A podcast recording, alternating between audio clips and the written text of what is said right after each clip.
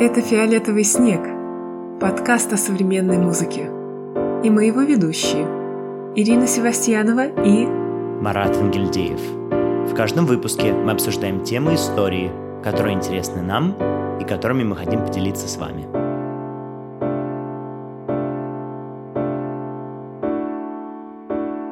Всем привет, дорогие друзья! Добро пожаловать в новогодний спешл, особенный выпуск «Фиолетового снега», где мы будем говорить не знаю даже о чем, потому что в моей тетрадке ровно ничего нет, она полностью пустая. Привет, Ир. Привет, Марат. Но насколько я знаю, твоя тетрадка всегда пустая, потому что обычно ты пишешь в Google Doc. Ну, вообще нет, у меня есть странная такая черта, я очень часто записываю вещи, а потом я беру ручку и закрашиваю свои вещи, то есть зачеркиваю. Мне все люди говорят, а зачем ты их зачеркиваешь? Я говорю, ну, вот такая у меня особенность психики, что поделать. Но я на самом деле тоже люблю писать от руки, и какие-то идеи ко мне приходят как раз, когда я расписываюсь есть, знаете, такая писательская техника, когда есть синдром чистого листа, и нужно что-то быстро сообразить, нужно хотя бы три минутки просто писать и выливать на бумагу весь свой поток сознания. Вот я этим методом всегда пользуюсь, и он мне помогает. А я тебе хочу сказать, что я недавно начал задумываться о том, что я совсем не пишу от руки, и специально даже нашел такие прописи онлайн, которые я распечатал, и я заново учился писать прописью кириллицу, и у меня опять ничего не получилось. Я думаю, это связано с тем, что ты просто не заполняешь бумажный журнал, а когда ты каждое занятие заполняешь вот эти бумажки, то хочешь не хочешь, а пишешь. Anyway, мы говорим сегодня все таки о музыке. И о чем же мы будем сегодня говорить, Ира? Потому что, как я уже сказал, у меня ноль плана, нам нужно будет импровизировать. Какой же линии мы все-таки будем придерживаться общей? Э, я бы прошлась по каким-то важным для нас событиям года, потому что мы их и отбираем, мы вам публикуем всегда дайджест, почти каждый месяц. И, может быть, о каких-то своих личных э, открытиях вот 2023-го. Так что, я думаю, план будет примерно таким. Ну что, давай попробуем. Переходим к первому сегменту. Ну что же, Марат, не хотел бы ты с нами поделиться событиями, которые тебе как-то особо запомнились в 2023? Конечно, с радостью поделюсь с нашими слушателями. Но дело в том, то, что для меня этот год был таким важным годом, годом какого-то еще большего, что ли, становления и поиска творческого языка, если так можно выразиться, поиском себя.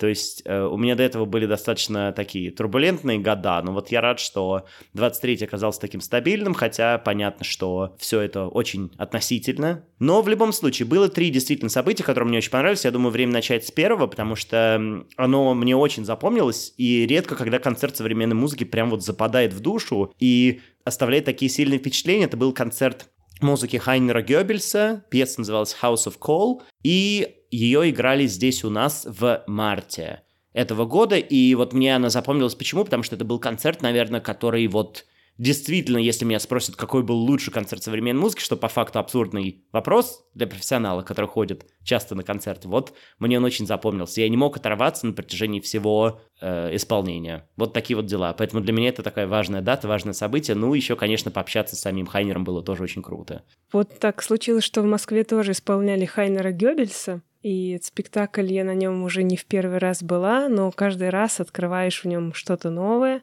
Это Макс Блэк, удивительнейший вообще спектакль, который, слава богу, все еще остался на российской сцене. И вообще он как-то так неожиданно сделан и так как-то тепло, душевно и вообще какое-то уникальное пространство создает внутри своих работ э, Хайнер Гёббельс. И я совершенно точно присоединяюсь к твоим словам про Хайнера Гёббельса и его музыку. Я тоже обожаю. К сожалению, очень мало ее слышала вживую, но надеюсь когда-нибудь услышать. Ну вот даже если мы вернемся к Максу Блэку, то с Максом Блэком я еще более подробно познакомился на фестивале биомеханика, который проводится в консерватории Центром электроакустической музыки. И я там тоже участвовала в этом фестивале как модератор встреч и как модератор прямых эфиров на концертах. Если вы зайдете, там будут трансляции, и мы там с Ольгой Бачихиной делали комментарии прям вживую, мы могли отвечать на вопросы. Нам, правда, никто не задавал особо в трансляции вопросов. Вот. Но мы вообще планировали отвечать на вопросы и быть полезными как-то слушателям. Вот, и биомеханика стала для меня таким важным опытом, потому что одно дело даже записывать подкаст, когда можно что-то подрезать, и тут золотые руки Марата, они могут сделать любую речь очень красивой, стройной, и вообще повествование очень логичным и приятным для слушателей. Спасибо большое. Мне кажется, ты чуть-чуть льстишь мне, но действительно, э, конечно же, запись вживую, live, это совсем не то, что вот как у нас. Поэтому я понимаю, ну да, нет, мне кажется, ты очень даже уверенно держалась в кадре, мне понравилось, и я думаю, слушателям тоже. Да, но тут не было вообще никакой лести, ноль процентов лести. Да, прямой эфир очень сложно, но я буду повторять работать в этом опыте, и уже в следующем году, вот в январе стартует третья биомеханика, так что вы, пожалуйста, следите за афишами и приходите или подключайтесь к трансляциям. Вот. Это событие, которое на меня очень сильно повлияло в 2023 году. Скажи, Марат, а какое событие в музыкальном мире на тебя оказало наибольшее влияние в 2023 году? Ну, тут секретов никаких не будет. Конечно же, это посещение дармштадтских курсов в августе этого года, летом прекрасные воспоминания. Я видел там многих ребят, с которыми либо никогда не виделся вживую, как с Таней Яковлевой, которая гость нашего подкаста к нам пришла впоследствии, мы с ней поговорили про Дармштадт. С, увиделся со многими ребятами, с которыми я давно не общался. И тоже интересно, что я в первую очередь упоминаю людей, но действительно современная музыка — это тоже какой-то комьюнити, это понимание того, что это интересно не только тебе дома, сидя перед экраном ноутбука или гуляя по парку, да, слушая произведения каких-то авторов, но еще и другим людям. И мне кажется, это очень важная составляющая всего, чем мы занимаемся. Мне хотелось бы, конечно, видеть еще больше людей, также заинтересованных современной музыкой. Вот. Ну, конечно, на самом деле это был такой кризисный момент, скажу честно, потому что я очень сильно подрос, но в то же время определился какой-то кризис, который я вот никак не мог пройти. И до сих пор, мне кажется, я чуть-чуть пытаюсь с этим совладать. Видишь, как-то стало грустно, чуть-чуть такая легкая грустинка появилась. Но это действительно был важный ивент, и, конечно, мне хотелось бы теперь больше ездить туда. Мне очень приятно видеть, что ребята, с которыми мы были в группе, они до сих пор продолжают писать тексты, которые были вдохновлены тем, о чем мы думали. То есть, насколько это действительно сильно повлияло на нас всех. Так что я всем желаю вот найти такой опыт, который будет формообразующим в каком-то смысле. А, а я вот все больше даже преподавала или организовывала какие-то образовательные события, и прошел фестиваль Гнесин Уик, и до этого мы ездили в Чайковский с курсом для музыковедов. И эти события, они и на участников, мне кажется, повлияли, но на меня э, они повлияли, наверное, даже больше, э, потому что здесь тоже видишь какие-то свои слабые и сильные стороны, понимаешь, куда нужно развиваться, и не знаю. Ну, это был такой опыт довольно сложный для меня, такой преподавательский, организаторский, потому что действительно таких каких-то внутренних препятствий много, и ты растешь, и то есть ты переходишь из студенческого возраста во взрослую жизнь, и это такой, ну, в общем, суровый переход. Действительно, но странно вроде звучит, потому что ты же не в первый раз это организовываешь. Мне было бы интересно узнать, какие были трудности именно в этом году, почему ты так, для тебя это было как-то, может быть, по-новому, или почему вот именно была такая сложность в этот раз? Мне кажется, это не связано с опытом. Тут как раз опыт мешает. Одно дело, когда ты студент, и ты вместе со своими сокурсниками или просто студентами младших курсов что-то делаешь, а другое дело, когда ты уже э, работаешь во многих проектах и вновь возвращаешься в такую студенческую среду, и там немножко другой вайп, у них другая ответственность, э, другие представления, наверное, еще нет таких скиллов профессиональных, э, то есть не всегда они есть у кого-то они блестяще развиты, вот. Но в целом ты понимаешь, что ты уже немножко на другом уровне работаешь, а ребята еще совсем молодые, юные, и у них э, вот этого опыта еще нет, этой ответственности, может быть. Наверное, я брыжу, но просто у меня были такие впечатления от проведения этих событий. Я думаю, как здорово слышать твои рассуждения, потому что это мне напоминает ютуберов, знаешь, которые начинают э, свою YouTube-карьеру в там лет 16-17, а потом они взрослеют, и их аудитория тоже взрослеет. И вот ощущение, что наша публика с нами тоже как будто бы будет взрослеть. Ну, здорово нет, на самом деле. Мне показалось, что проекты были интересные. Вот ты уже упоминал, конечно, Гнесин Contemporary Music Week, фестиваль, который проходил недавно совсем. И для меня он тоже, кстати, был очень важным, потому что там вот мы пообщались с ребятами про метамодерн, ту тему, которая мне очень близка близка уже достаточно большое количество лет, но это была та тема, которую я все-таки боялся еще как-то начать вот ощупывать и как-то придумывать, как с ней можно было бы взаимодействовать, а все-таки этот разговор, он заставил меня задуматься то, что я хочу все-таки посвятить свою научную деятельность этой теме и как-то пытаться разбираться с тем, что это такое, что это заявление, как современный мир окутан этим метамодерном. Так что для меня тоже был очень важный вот этот фестиваль ваш, который вы предоставили. Ну и, конечно, там было очень много классных концертов и других дискуссий. Вот, и играли разные пьесы тоже, для которых я являлся таким скрытым консультантом. Да, спасибо тебе за эти слова. Действительно, как-то важно слышать обратную связь да, от участников. Я вот все-таки тоже хочу поделиться, потому что я тебя поздравляю с тем, что ты нашел тему для исследования, потому что, мне кажется, ты долго искал и долго сомневался, идти ли в эту сторону. Я вот до сих пор еще не пришла к своей теме исследовательской, то есть, видимо, я буду продолжать такую научную работу, но меня еще пока бросает из стороны в сторону, то есть я даже не знаю, куда уходить э, чуть больше в историю или наоборот погружаться в современные какие-то практики. И вот у меня здесь дилемма. То есть я заканчиваю 2023, и вот в этой точке еще неизвестности, когда еще не понимаю, в какую сторону двигаться лучше. Ну, знаешь, что я хочу сказать? Я вообще об этом думал буквально вчера, вот о том, как быстро мир изменился, как очень быстро летит информация, что вообще есть ли какой-то смысл в этих исследованиях, да, то есть, не, не, конечно же, есть, это такой провокативный вопрос, но в том смысле, что информация распространяется так быстро, то есть какой самый оптимальный медиум для того, чтобы твои идеи были услышаны и э, какую-то дискуссию, может быть, да, э, затеяли. И мне вообще тут кажется, что даже онлайн-публикации или вот телеграм-каналы по типу нашего, уж извините, без лишней скромности. Это тоже очень важно для того, чтобы идеи и информацию распространять дальше. И вот тут я тоже задумался, боже, надо же на 5 лет или там на 4 года, на 3 вот определяться с одной темой и идти от начала до конца. Как страшно, мир такой быстро, все так меняется, новые интересы. То есть я, в принципе, тебя понимаю, но я поэтому и взял такую широкую тему, где можно будет подходить к ней вообще с абсолютно разных сторон. В этом сила. Но еще, мне кажется, сила научной работы, она заключается заключается в том, что ты погружаешься вглубь этой темы, и мне, например, не хватает погружения вглубь, потому что много каких-то поверхностных вещей, то есть мне нужно быстро осваивать какие-то объемы информации и делать э, пять дел одновременно там в разных областях, поэтому как-то как раз научная работа, она могла бы помочь э, сконцентрироваться на вещах, которые требуют длительного изучения, погружения. Это, конечно, тоже такой мучительный процесс. Я вспоминаю, как я заканчивала писать свои диссертации, ну, бакалаврские дипломы, магистрскую диссертацию. Поэтому я понимаю, что это, с одной стороны, и так, э, в общем, это отнимает кучу сил и времени, а с другой стороны, это тебя обогащает. Как тебе кажется? Какой у тебя опыт э, погружения вот в научную среду? Да процентов такой же на самом деле, но у меня никогда не было с этим вопроса, потому что всегда была какая-то внешняя среда, внешний стимул, который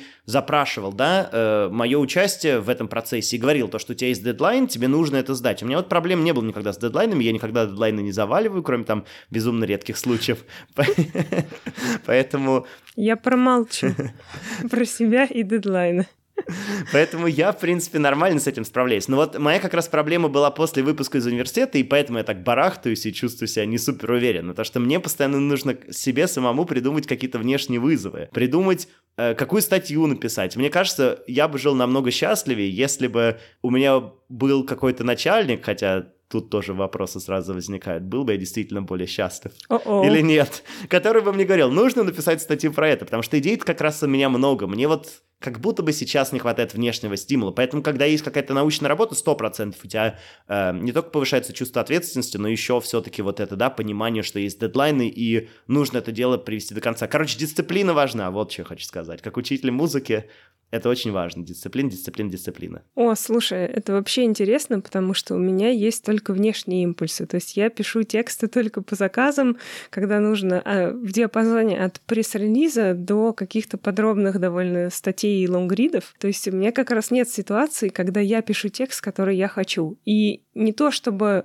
у меня есть темы, писать о которых я хочу. Вот тут, наверное, скорее даже вот научная работа на меня повлияет, потому что в науке мне важно выбрать именно то, чем я хочу заниматься в этой жизни. Ну да, я думаю, конечно, баланс очень важен, но видишь, какие мы все разные, какие у нас обстоятельства. Так что, надеюсь, 2024 год привнесет больше свободы в твою творческую жизнь, а мне, наоборот, какой-то упорядоченности и порядка. Решили вернуться к вашим любимым рубрикам с интерактивами. И сегодня мы, как всегда, пройдем волшебный тест. Какой же это тест будет? Тест звучит так. Кто вы в мире академической музыки? От сайта classicalmusicnews.ru. Действительно, я очень рад возвращению формата интерактивов. Это возвращение блудного сына, блудной рубрики, которая была забыта. И мне кажется, зря. Поэтому мы постараемся повеселиться по возможности. Или, или это будет полный кринж. А, значит, редакторы сайта говорят нам, что, пройдя тест, вы узнаете, к какому типу академического музыканта вы относитесь. Они будут учитывать характер, привычки и жизненные устремления проходящего теста. Итак, Марат, мы начинаем с тебя. Я готов. Поехали. Дрррр. Первый вопрос, Марат. Вы способны надеть одно и то же два раза подряд? Ну, зависит что, конечно, но, в принципе, да, готов. Второй вопрос, Марат. Вы любите быть в центре внимания? Нет. Это ложь, Марат. Мы знаем, что вы... Ладно, пусть будет да. Любите ли вы работать в больших коллективах? Нет, я люблю сам на себя полагаться. Мы прошли уже 30% теста. У вас будет пенсия? Кстати, хороший вопрос. Мне надо заняться этим, потому что что-то я не откладываю. Ну, надеюсь, что будет, если все пойдет по плану. Так что да. Предпочитаете ли вы избегать конфликтов любой ценой? Ну, вообще да, но не всегда получается, так что давай скажем да. Предпочтете ли вы компанию нескольких близких друзей шумному сборищу? Ой, сто процентов. Шумное сборище — это прикольно, но раз в месяц у меня по вторникам. Я так и не поняла, что ты предпочтешь шумное сборище или компанию нескольких друзей. У меня пару человек друзей, и все, я держу близких близко. О, молодец. Итак, Марат, вы любите пиво? Да, вайсбир. Ваша прическа, Марат, всегда в порядке? А это ты мне ответь на это. Э, дело в том, что в данный момент Марат в головном уборе, поэтому я не могу вам сказать, как сейчас поживает его прическа, но думаю, что не очень, потому что шапки обычно портят шевелюру. Ну, мы все расскажем, да, нашим слушателям? Ну, хорошо. Отлично. Конечно. Инсайды, инсайды. Так вот, ваша прическа всегда в порядке? Мне кажется, да. 80%. Итак, вы любите читать перед сном? Да, но сил мало, но вообще люблю. А любите ли вы страшные фильмы? Вот, кстати, вообще нет. Итак, мы готовы огласить результаты этого теста. О, что же там?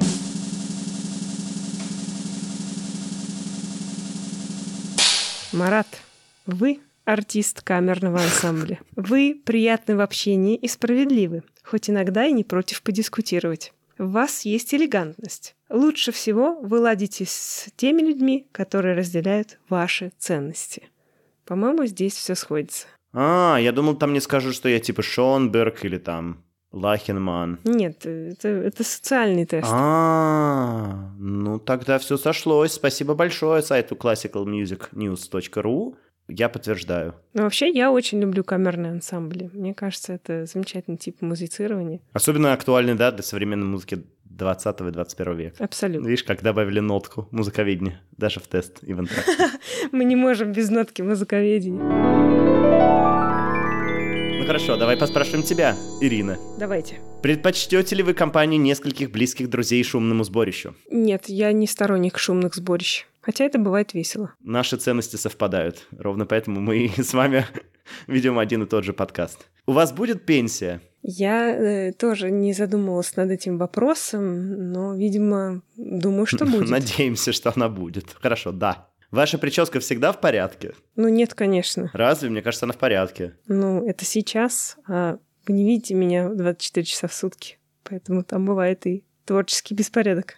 Вы любите читать перед сном? Нет, перед сном я люблю смотреть какие-нибудь видосики. Какие видосики смотришь ты перед сном? Не знаю, любые в диапазоне от подкастов. Я смотрю другие подкасты. Ужас. От подкастов до фильмов и стендапа. Вы предпочитаете избегать конфликтов любой ценой? Да, я стараюсь э, находить все-таки какие-то вежливые способы общения с людьми. И, как мы знаем, стиль полемики важнее предмета полемики. Поэтому я стараюсь вспоминать этот тезис, когда мне хочется как-то проявить эмоции. Поэтому мы избегаем конфликтов любой ценой. Хорошо. 50%. Вы любите быть в центре внимания? Нет. Вы любите пиво? Нет. Вы любите страшные фильмы? Тоже вот не люблю. Я не знаю, в чем кайф смотреть какие-нибудь челюсти, ужастики. Мне кажется, ужасов так много в нашей жизни, что еще и смотреть на них в кино это как-то совсем. Ой, Ир, ну да, давай, давай, давай. Нет, я тоже. Лично не смотрю, но кому-то, конечно, это заходит. Вы способны надеть одно и то же два раза подряд? Ну да, это же жизнь. Я тут не вижу ничего такого зазорного, потому что, ну, вообще-то мы живем в эпоху перепотребления, и чем больше вещей, тем хуже. Блин, какие-то философские ответы, согласись, да? Я за все хорошее против всего плохого. Вы любите работать в больших коллективах? Э, нет, я скорее предпочитаю такие маленькие команды. От двух и более.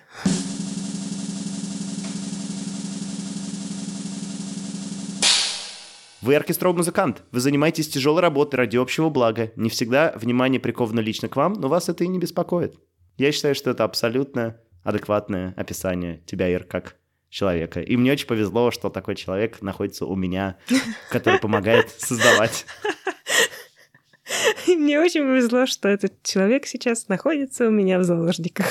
Нет, мне очень повезло работать с таким человеком, поэтому спасибо тебе большое, что мы вместе создаем «Фиолетовый снег», а всем нашим слушателям я желаю счастливого 2024 года. Спасибо и тебе, Марат. В общем, я желаю вам сохранить себя в следующем году. И если вам чем-то полезен подкаст «Фиолетовый снег», мы очень этому рады, потому что, конечно, нам важно, что вы слушаете нас. И спасибо вам за это огромное. И спасибо всем тем, кто делает репосты и пишет сообщения. И если у вас есть чуточку свободного времени на каникулах, вы можете потратить его с пользой, да, послушать выпуски нашего подкаста, которые, может быть, не успели. Мы опубликуем список всего того, что на данный момент у нас есть, а вы уже сами посмотрите, хочется вам ознакомиться с этим или нет. И в дополнение к уже существующему списку с нашими эпизодами мы подготовим вам небольшую подборку рекомендаций того, что посмотреть или послушать. Это будет такой наш личный выбор, в общем-то, чтобы вы могли провести каникулы как-то с радостью и пользой. Но в любом случае, спасибо, что были с нами, и счастливого 2024 года. Всем пока. Пока-пока.